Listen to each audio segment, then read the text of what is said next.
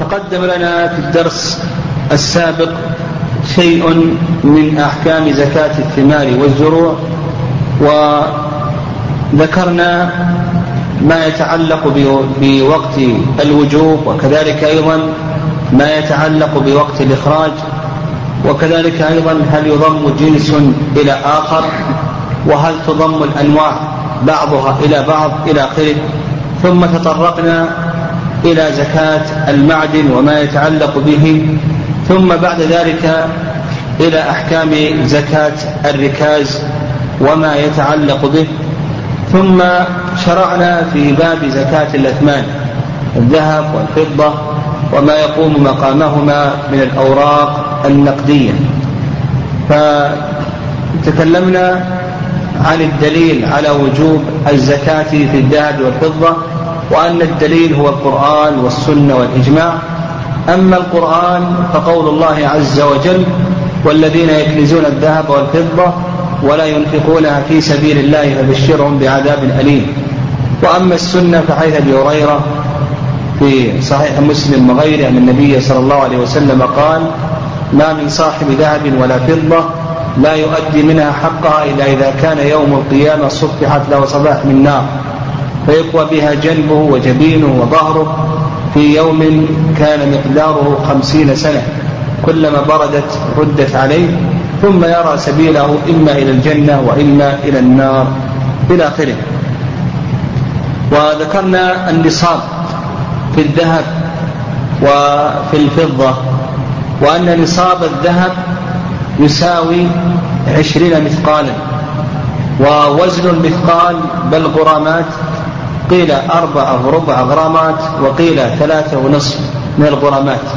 والأقرب أن وزن المثقال يساوي أربعة وربع من الغرامات وعلى هذا يكون نصاب الذهب من الغرامات خمسة وثمانين غراما. فإذا ملك الإنسان من الذهب خمسة وثمانين غراما فإنه تجب عليه الزكاة. وبالنسبة لنصاب الفضة نصاب الفضة يساوي مئتي درهم.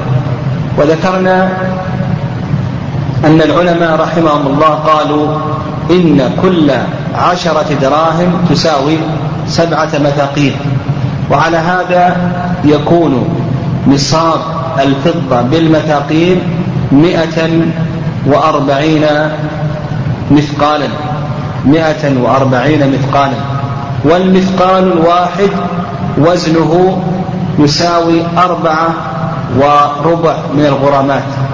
فإذا ضربت مئة وأربعين في أربعة وربع خرج لك نصاب الفضة من الغرامات.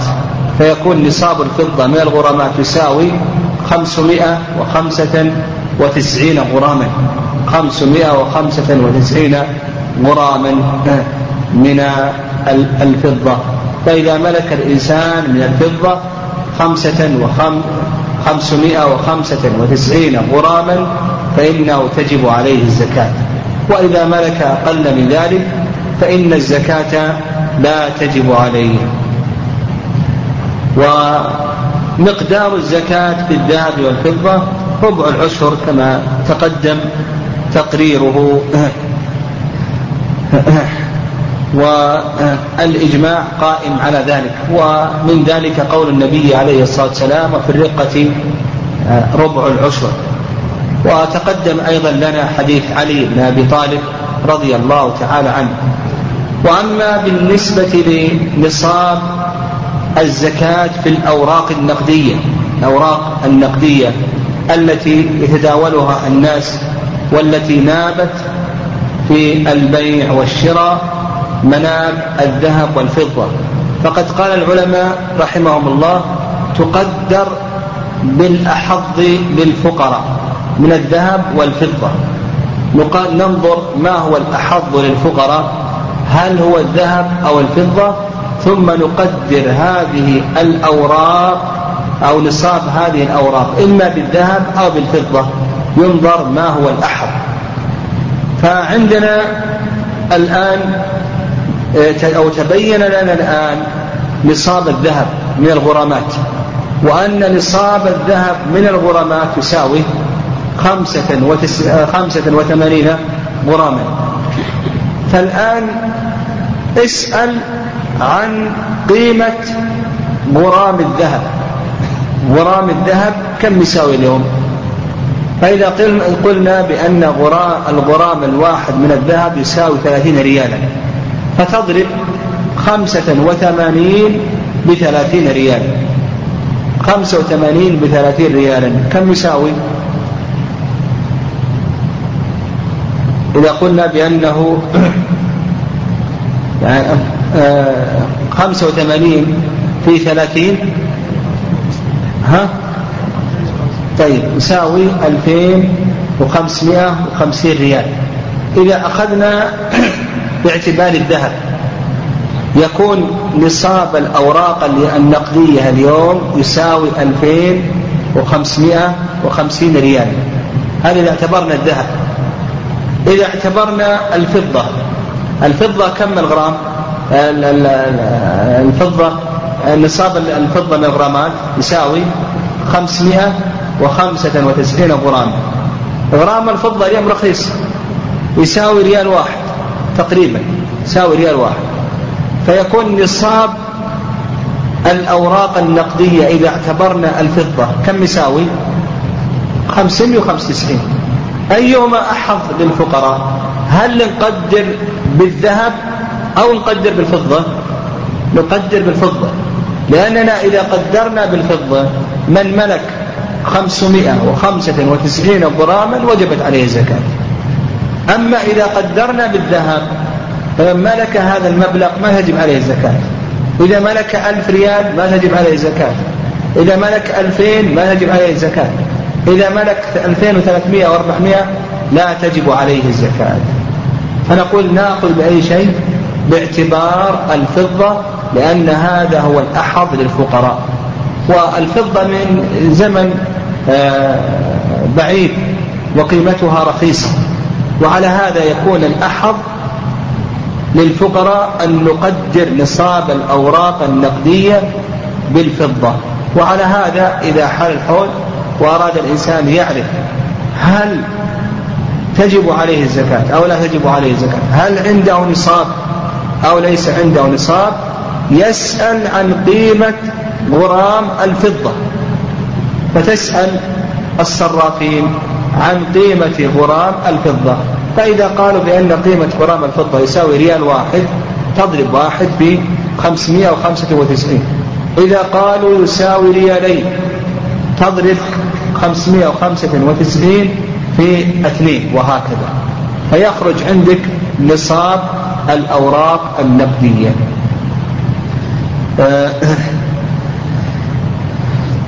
قال فإن كان فيهما غش فلا زكاة فيهما حتى يبلغ قدر الذهب نصابا يعني لو كان الإنسان عنده ذهب وهذا الذهب فيه غش مخلوط بالصفر مثلا فنقول ننظر إلى مجموع الذهب الموجود. فإن كان الذهب الموجود يساوي نصابا وقدر النصاب كما تقدم لنا عشرين مثقالا تساوي بالغرامات خمسمائة تساوي بالغرامات خمسة وثمانين غراما. فإذا كان الذهب الموجود الخالص يساوي هذا القدر تجب فيه الزكاة. أما إذا كان لا يساوي هذا الذهب الذهب الخالص يساوي مثلا ثمانين غراما أو سبعين غراما إلى آخره فنقول بأنه لا تجب عليه الزكاة. قال فإن شك في ذلك خير بين الإخراج وبين سبكهما ليعلم قدر ذلك. إذا شك لا يدري هل الذهب المخلوط مع المغشوش مع غير الذهب من صفر وغير ذلك هل يساوي نصابا أو لا يساوي نصابا شك في ذلك. يقول أنت بالخيار. إما أنك تقوم بالسبك تقوم بتخليص الذهب الخالص وتزنه هل يساوي عشرين مثقالا أو لا يساوي؟ أو أنك تخرج بلا وزن بلا سبك. يقول أنت بالخيار. إما أنك تقوم بسبك الذهب يعني تخليصه من المغشوش وتنظر هل يساوي نصابا أو لا. ثم تخرج الزكاة. أو أنك تحتاط وتخرج الزكاة تقدر كم يساوي هذا الذهب. ثم بعد ذلك تقوم بإخراج الزكاة عنه وتحتاط في ذلك. فنقول أنت بالخيار. فإذا كان السبك سيؤدي إلى فساد هذه الذهب. أو آه، فساد الصنعة أو آه، يحتاج السك إلى آه، قيمة ونحو ذلك فنقول الإنسان يحتاط ويقدر ويخرج الزكاة. قال ولا زكاة في الحلي المباح المعد للاستعمال والعارية. يقول المؤلف رحمه الله لا زكاة في الحلي المباح. قوله في الحلي يخرج ما عدا الحلي من الذهب والفضة. فإذا كان الإنسان عنده سبائك أو نقود من الذهب والفضة فإنه تجب فيها الزكاة. لكن ما يتعلق بالحلي سواء كان ذلك للرجال كما لو أن الإنسان آه، عنده خاتم من فضة ونحو ذلك أو كان للنساء. هل تجب فيه الزكاة أو لا تجب فيه الزكاة؟ هذا موضع خلاف بين أهل العلم رحمهم الله. وهذه المسألة كثر كلام العلماء رحمهم الله فيها وألفت فيها مؤلفات مستقلة. فالأئمة الثلاثة الشافعي ومالك وأحمد أنه لا زكاة في حلي في الحلي المعد للاستعمال والرأي الثاني رأي أبي حنيفة رحمه الله أن الحلي المعد للاستعمال فيه الزكاة. ولكل من هذين القولين دليل. أما الذين قالوا بأنه لا زكاة قالوا بأنه لا زكاة في آه، الحلي في الذهب والفضة المعدة للاستعمال الحلي المعد للاستعمال فاستدلوا بأدلة. من أدلتهم نذكر طرفا من أدلتهم. حديث أبي هريرة رضي الله تعالى عنه أن النبي صلى الله عليه وسلم قال ليس على المسلم في عبده وفرسه صدقة. وهذا في الصحيحين. فقول النبي عليه الصلاة والسلام ليس على المسلم في عبده ولا فرسه صدقة هذا يدل على أن الشيء الذي اختصه الإنسان لنفسه أنه لا زكاة فيه. فالرقيق الذي اختصه لخدمته أو الفرس الذي يركبه السيارة التي يركبها والبيت الذي يسكنه والثوب الذي يلبسه هذا كله لا زكاة فيه. فكذلك أيضا فيما يتعلق بالذهب والفضة هذه اختصها لنفسه يستعملها هذه لا زكاة فيها.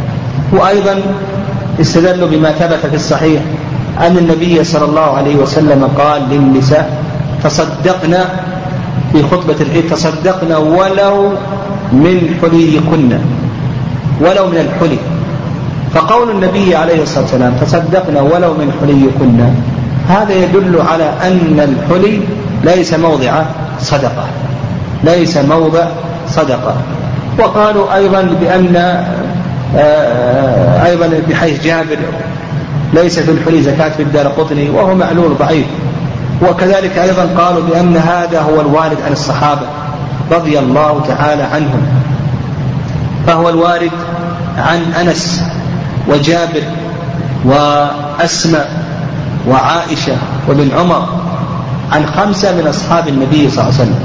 أنس وجابر وأسماء وعائشة وابن عمر رضي الله تعالى عنهم.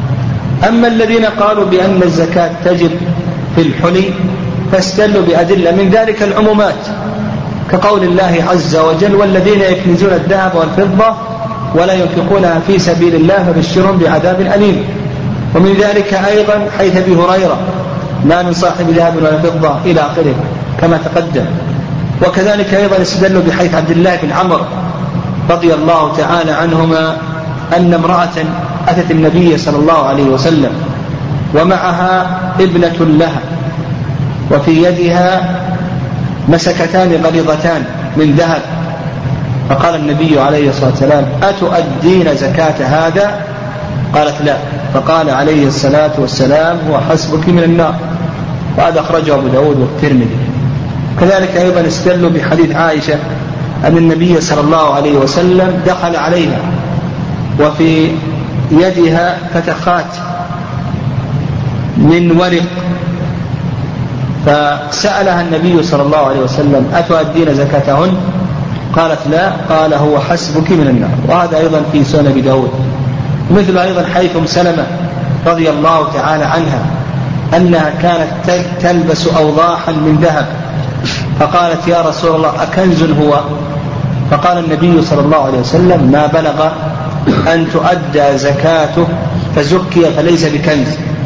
ما بلغ أن تؤدى زكاته فزكي فليس بكنز. وهذا أيضا في سنن أبي داود أخرجه الحاكم والدار قطني إلى آخره. والذي يظهر في المسألة والله أعلم أن الأقرب أنه لا زكاة في حلي النساء.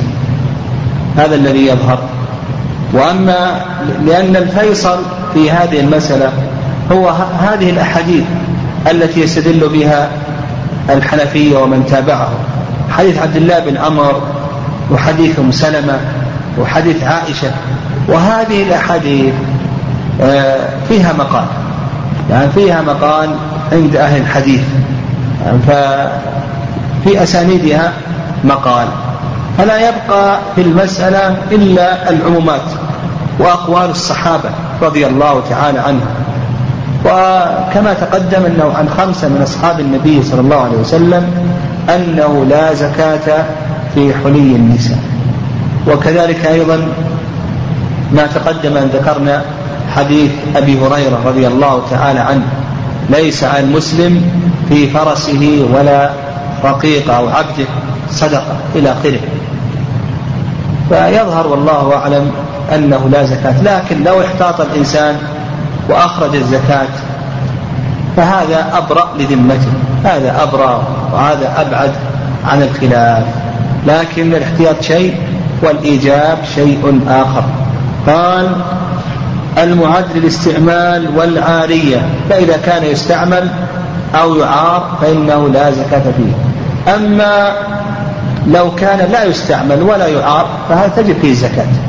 أو كان لا يستعمل ولا يعار فهذا تجب فيه الزكاة حتى قال العلماء رحمه الله لو كان معدا للنفقة إنسان عنده حلي ينفق على نفسه منها لا يستعملها وإنما ينفق على نفسه منها طعاما وشرابا وكساء فهذا تجب فيه الزكاة.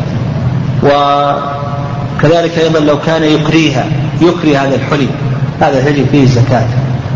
ونظير ذلك أيضا لو كان الإنسان عنده دراهم حبس دراهم للنفقة على نفسه إما للطعام أو للشراب فهذا تجب فيه الزكاة إذا حل عليه الحول. وكذلك أيضا لو حبسها للزواج أو حبسها لكي يشتري سكنا له وحال عليها الحول فإنه تجب عليه فيها الزكاة العموم. لأن هذه أموال زكوية وقد حال عليها حال عليها الحول وقول المؤلف رحمه الله ولا زكاة في الحلي المباح يخرج الحلي المحرم الحلي المحرم كما لو كان هناك حلي على شكل صورة تمثال صورة إنسان أو حيوان أو غير ذلك فهذا محرم لبسه وحينئذ تجب فيه الزكاة. قال ويباح للنساء كل ما جرت الآية بلبسه من الذهب والفضة. بالنسبة للتحلي بالذهب والفضة نقول ينقسم إلى قسمين القسم الأول أن يكون ذلك للنساء والقسم الثاني أن يكون ذلك للرجال.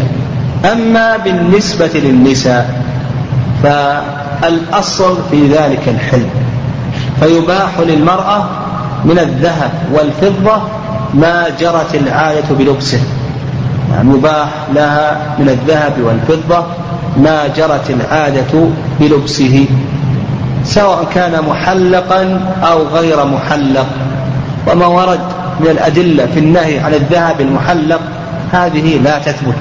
بل الثابت عن الصحابة رضي الله تعالى عنهم نساء الصحابة رضي الله تعالى عنهن لباس الذهب المحلق فنقول بالنسبة للنساء الأصل في التحلي بالذهب أو الفضة للنساء الأصل في ذلك الإباحة. ويدل لهذا حديث أبي موسى وحديث علي. حرم الذهب والحرير على ذكور أمتي وأحل لنسائها. فنقول الأصل في ذلك الحل. وأيضا أن النبي عليه الصلاة والسلام أخذ حريرا وذهبا فجعل أحدهما في يمينه والآخر في شماله وقال هذان حرام على ذكور أمتي حل لإناثها. فنقول الأصل في التحلي بالذهب والفضة للنساء أنه جائز بكل ما جرت العادة بلبسه. أما ما خرج عن العادة فهذا لا يجوز. لو أن المرأة تحلت بحلي خارج عن العادة هذا لا يجوز لأنه إما أن يكون شهرة وإما أن يكون إسراف. إما أن يكون شهرة وإما أن يكون إسرافا. قال ويباح للرجل من الذهب من الفضة الخاتم.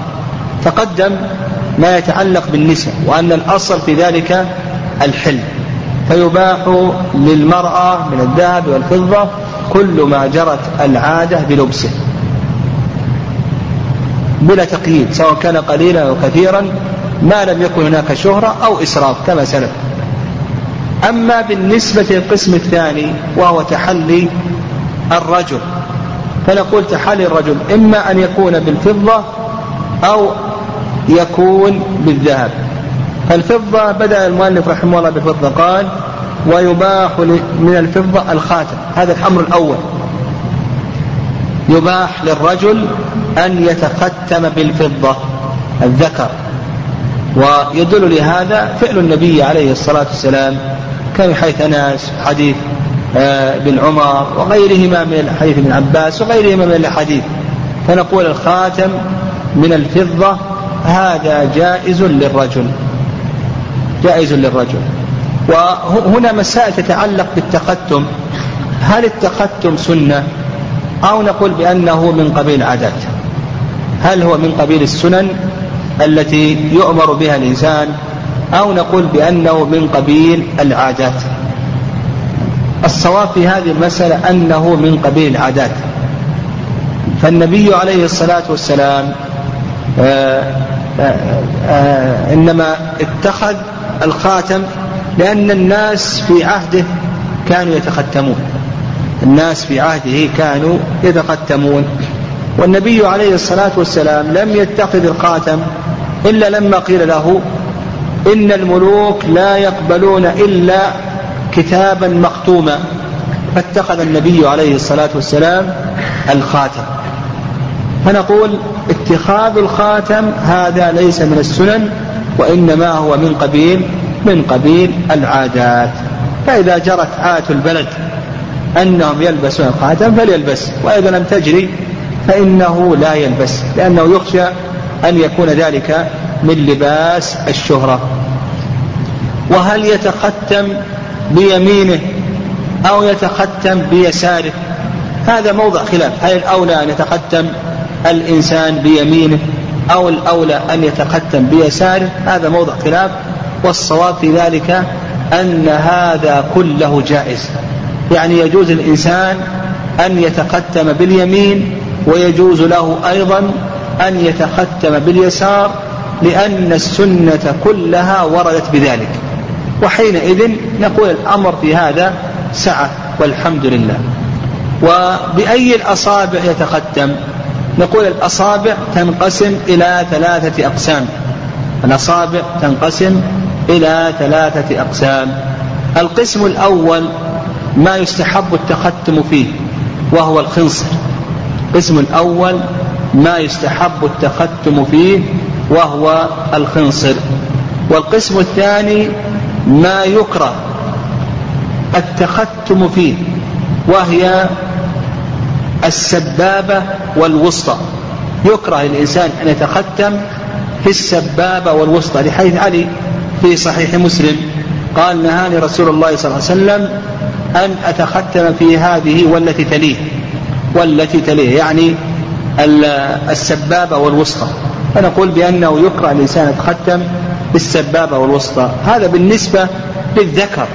أما بالنسبة للأنثى فلها تتختم بما شاءت من الأصابع لأن حال المرأة ليس كحال الرجل فيما يتعلق بالتحلي فأمرها أوسع. القسم الثالث المباح وهو الإبهام والبنصر فنقول يباح للإنسان أن يتختم بإبهامه وأن يتختم بإصبعه البنصر. فأصبحت الأصابع بالنسبة للتقدم تنقسم إلى هذه الأقسام الثلاثة. فيقول المؤلف رحمه الله يباح للرجال من الذهب من الفضة الخاتم. هذا الأمر الأول. والأمر الثاني قال وحلية السيف والمنطقة. المنطقة هي ما يشد على الوسط ما يشده الإنسان على الوسط على وسطه. فهذه يباح أن يكون فيها شيء من الفضة. كذلك أيضا السيف يباح أن يحل بالفضة. قال ونحوها يعني ما يتعلق بآلات الحرب. ما يتعلق بآلات الحرب بالسلاح أيضا يباح أن آآ آآ أن تحل مثل الدرع ومثل الجوشن وغير ذلك من الأشياء من آلات الحرب والسهم مثل السهم والجوشن والدرع وغير ذلك يباح أن تحل. فأصبح أنه يستثنى بالنسبة للذكر من الفضة ثلاثة أشياء. الأول الخاتم والثاني المنطقة لأن الصحابة اتخذوا المناطق محلات بالفضة. والثالث ما يتعلق بآلات الحرب. هذه ثلاثة أشياء تباح للذكر من الفضة. وذهب شيخ الإسلام تيمية رحمه الله أن الأصل في الفضة للذكر الإباحة. هذا الأصل.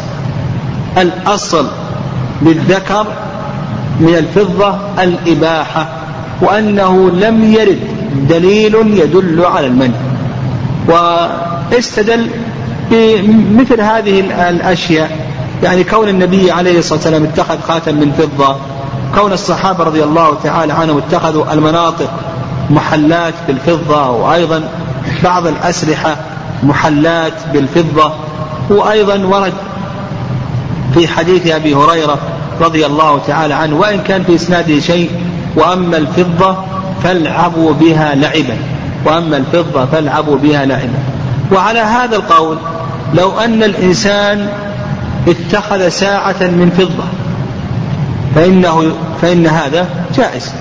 أو اتخذ أزارير من فضة فإن هذا جائز. أو اتخذ آه، مرآة نظارة جعل إطاراتها من فضة فإن هذا جائز. فأصبح عندنا الفضة هذه فيها رأيان كما تقدم. الرأي الأول أن أنها محرمة لكن يباح بعض الأشياء والرأي الثاني أن الأصل فيها الحل. قال فأما المعد الكراء إلى آخره. ما ذكر المؤلف رحمه الله الذهب؟ أيضا الذهب بالنسبة للذكور كما تقدم أنه محرم لكن ما الذي يباح منه؟ هذا موضع خلاف يعني ما الذي يباح منه؟ فالمذهب أنه يباح أنه يباح للذكر من الذهب شيئان الشيء الأول قبيعة السيف الشيء الأول قبيعة السيف وهو طرف المقبض طرف المقبض.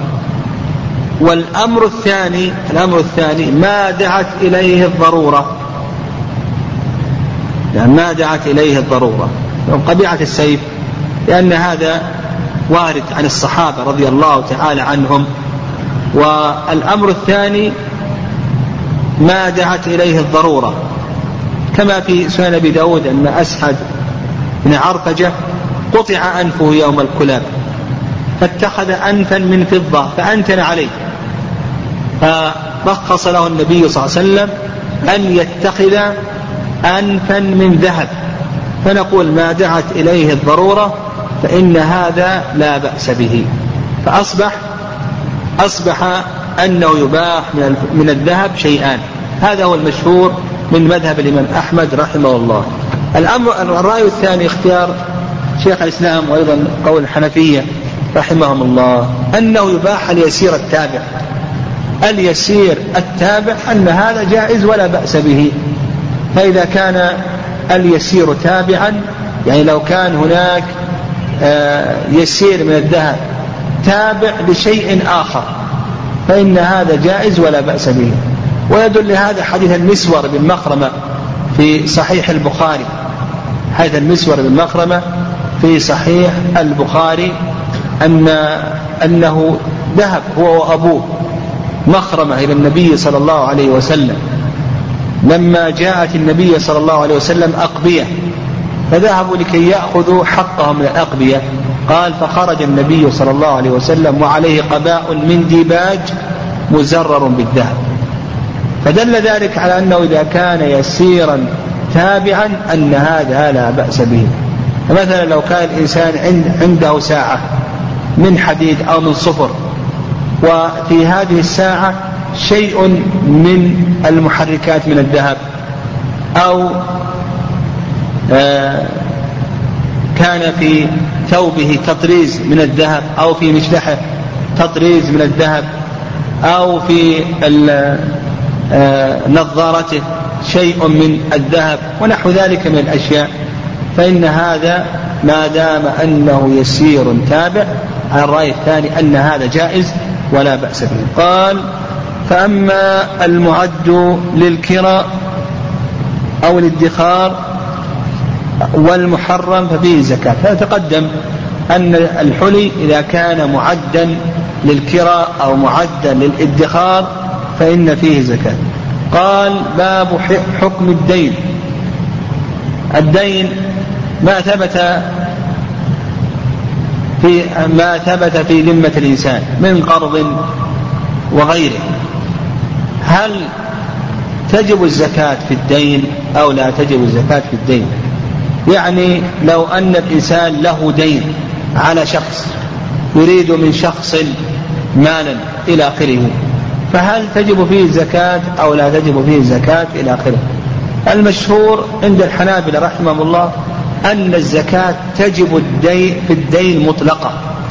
والمشهور آه، آه، من المذهب أو مذهب الحنابلة رحمهم الله من أوسع المذاهب في إيجاب الزكاة في الدين. فيقولون بأن الزكاة تجب في الدين مطلقا سواء كان هذا الدين على معسر أو كان على مليء باذل وسواء كان على مماطل يعني آه، ملئ مماطل أو ملئ باذل. فالمشهور من المذهب أن الزكاة تجب في الدين مطلقا كما أشرت أنهم أوسع المذاهب في إيجاب أو من أوسع المذاهب في إيجاب الزكاة في الدين يجيبونها مطلقا. الدين إذا كان على معسر أو كان على مليء غني باذل أو على مماطل. آه، آه، لكن لا يجب عليه أن يخرج.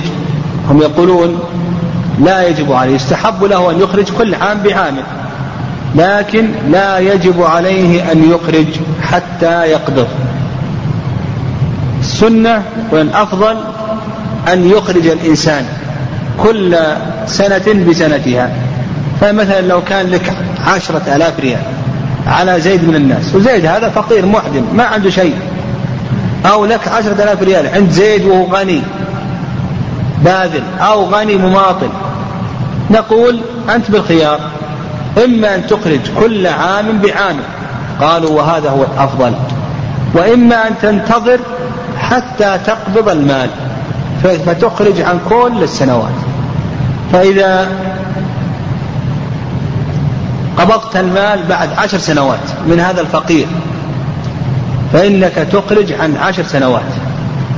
أو قبضت هذا المال من هذا الغني بعد عشر سنوات فإنك تخرج زكاة عشر سنوات. وهكذا.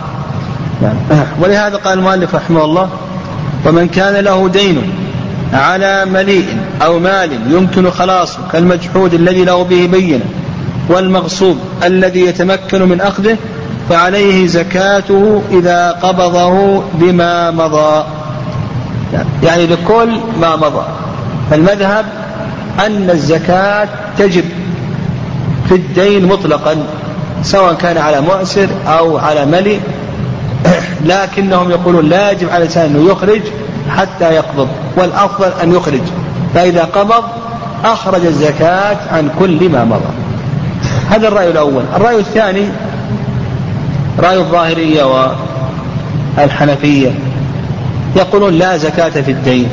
بل إذا قبض الإنسان الدين يستأنف. إذا قبض الدراهم يستأنف بها حولا مستقلا. مثلا لك عشرة آلاف على زيد لك عشرة آلاف على زيد ما يجب عليك تزكي حتى تقبض.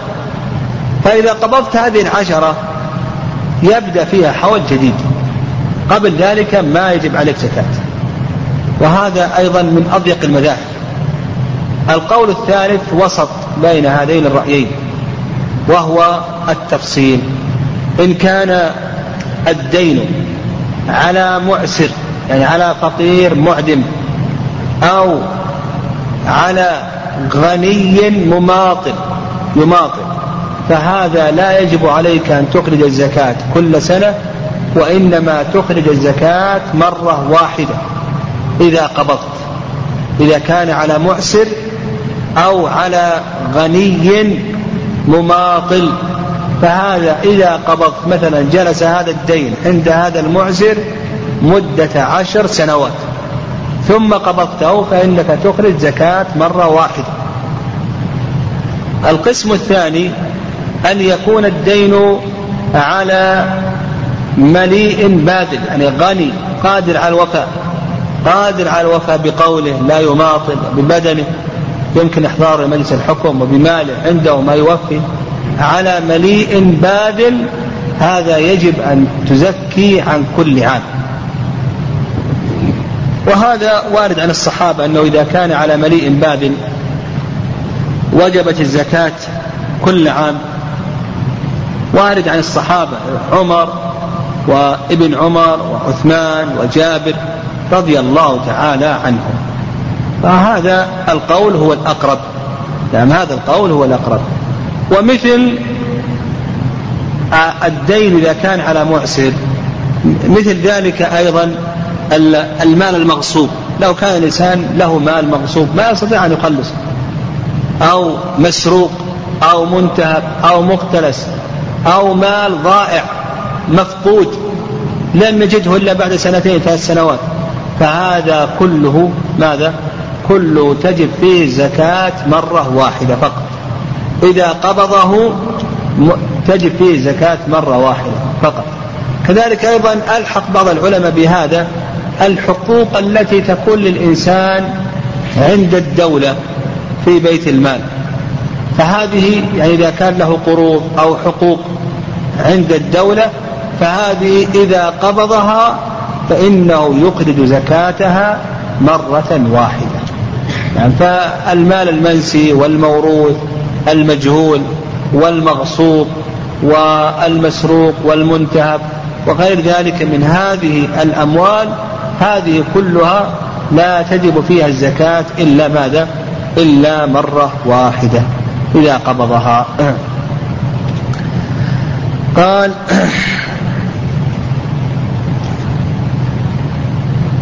أو مال يمكن خلاصه كالمجحود الذي له به بينة والمغصوب الذي يتمكن من أخذه فعليه زكاة فعليه زكاته إذا قبضه لما مضى لو كان الإنسان له مال مغصوب وهو يتمكن من أخذه فهذا مثل المال الذي على مليء باذل يجب عليه أن يزكي.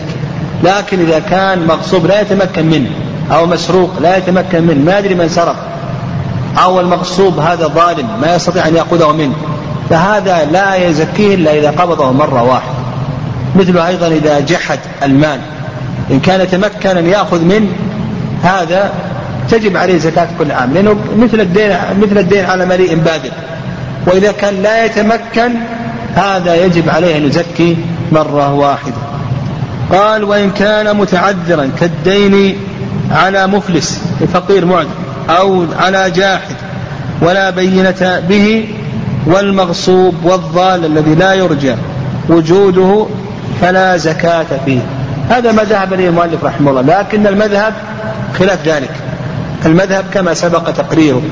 أن الدين إذا كان على معسر والمغصوب ونحو ذلك من الأشياء يرون أنها تجب فيها الزكاة كل عام لما مضى. لكن ما ذهب إليه المؤلف رحمه الله أنه لا زكاة فيه لكن الصواب في ذلك أن الدين على معسر أو المغصوب الذي لا يستطيع خلاصه والمنتهب والمسروق والمال المنسي وغير ذلك هذه كلها تجب فيها الزكاة مرة واحدة. وادعى ذلك القياس على الثمرة على ثمرة الشجرة. فإن الثمار إذا أخرجت تزكى مرة واحدة. كما قال الله عز وجل وآتوا حقه يوم حصاده مثله أيضا كونه يخلص هذا الغصب أو يخلص هذه السرقة إلى آخره هذه منزلة الثمرة التي حصلت له فيجب فيها الزكاة مرة واحدة. قال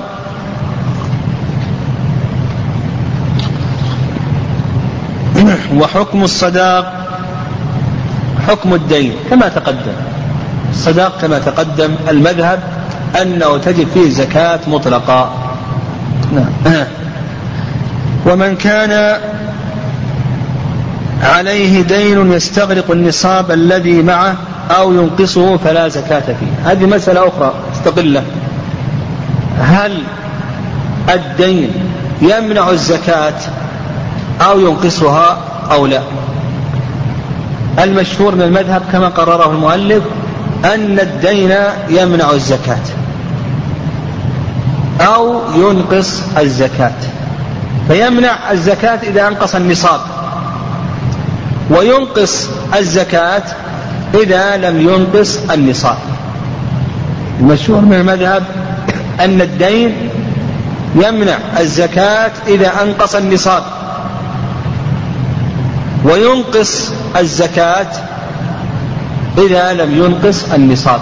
مثال ذلك هذا رجل عنده خمسون ألف ريال. حال عليها الحول. وعليه دين. خمسون ألف ريال. قالوا هذا لا زكاة عليه. لأنه الآن أصبح ما عنده نصاب. أنقص النصاب. هنا لا زكاة عليه.